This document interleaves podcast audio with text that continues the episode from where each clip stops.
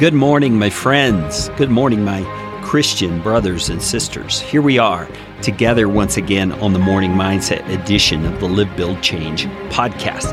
If you're curious what Live Build Change is all about, just because I mention it day after day, you can go find out at livebuildchange.com. This morning, we have been walking through John chapter 14, and we've come down to verses 16 and 17. And yesterday we got into these two verses and recognized a staggering truth that the Holy Spirit, God Himself, lives within us. Say it to yourself right now. The Holy Spirit, God Himself, lives within me. Say it again. The Holy Spirit, God Himself, lives within me. You see, Jesus had promised his disciples prior to the resurrection and his crucifixion and resurrection that he would ask the Father to give them the Holy Spirit. And he calls him a helper.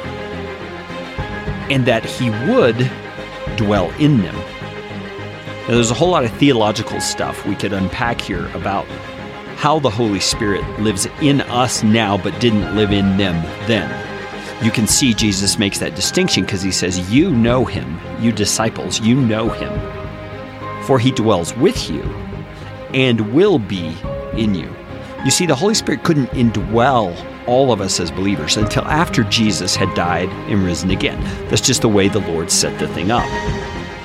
But now he has come to dwell within us. When we place our faith in Christ, we are united with him by the Holy Spirit. And the Holy Spirit is the one who the book of Ephesians says seals us for the day of redemption. So we are sealed by God, by the Holy Spirit. But I want to focus today on this issue of the Holy Spirit being our helper.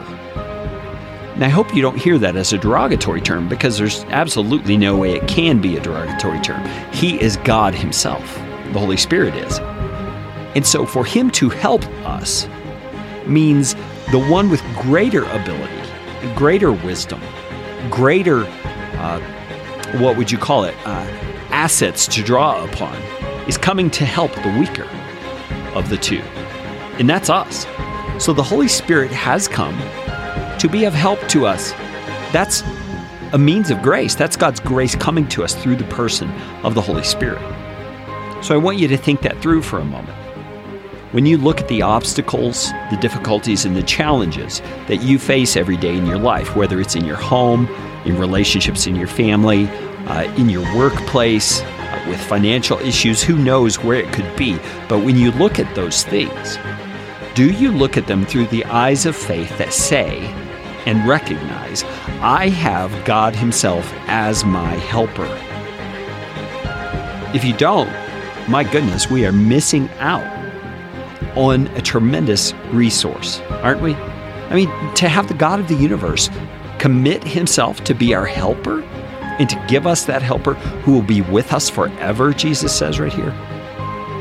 It's an amazing, amazing benefit that comes with placing our faith in Jesus Christ. And not only is he our helper, it says he is the spirit of truth. He will help us understand and apply truth in our lives. So if you find yourself living in the world as a person who operates out of a, a, negative kind of a mindset or a sense of pessimism, a sense of doomsday or poor me kind of an attitude, and you call yourself a believer in Christ, I want to challenge you. Those attitudes have to stop right now because nothing you are or have done or nothing that has happened to you can negate the fact that God Himself is with you to be your helper to help you, the weak one, be a strong one in a way that He has in mind for your life.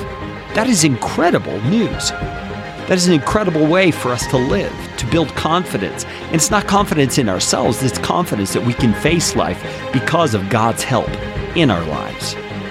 We're going to talk about this some more on tomorrow's Morning Mindset edition of the Live Build Change podcast.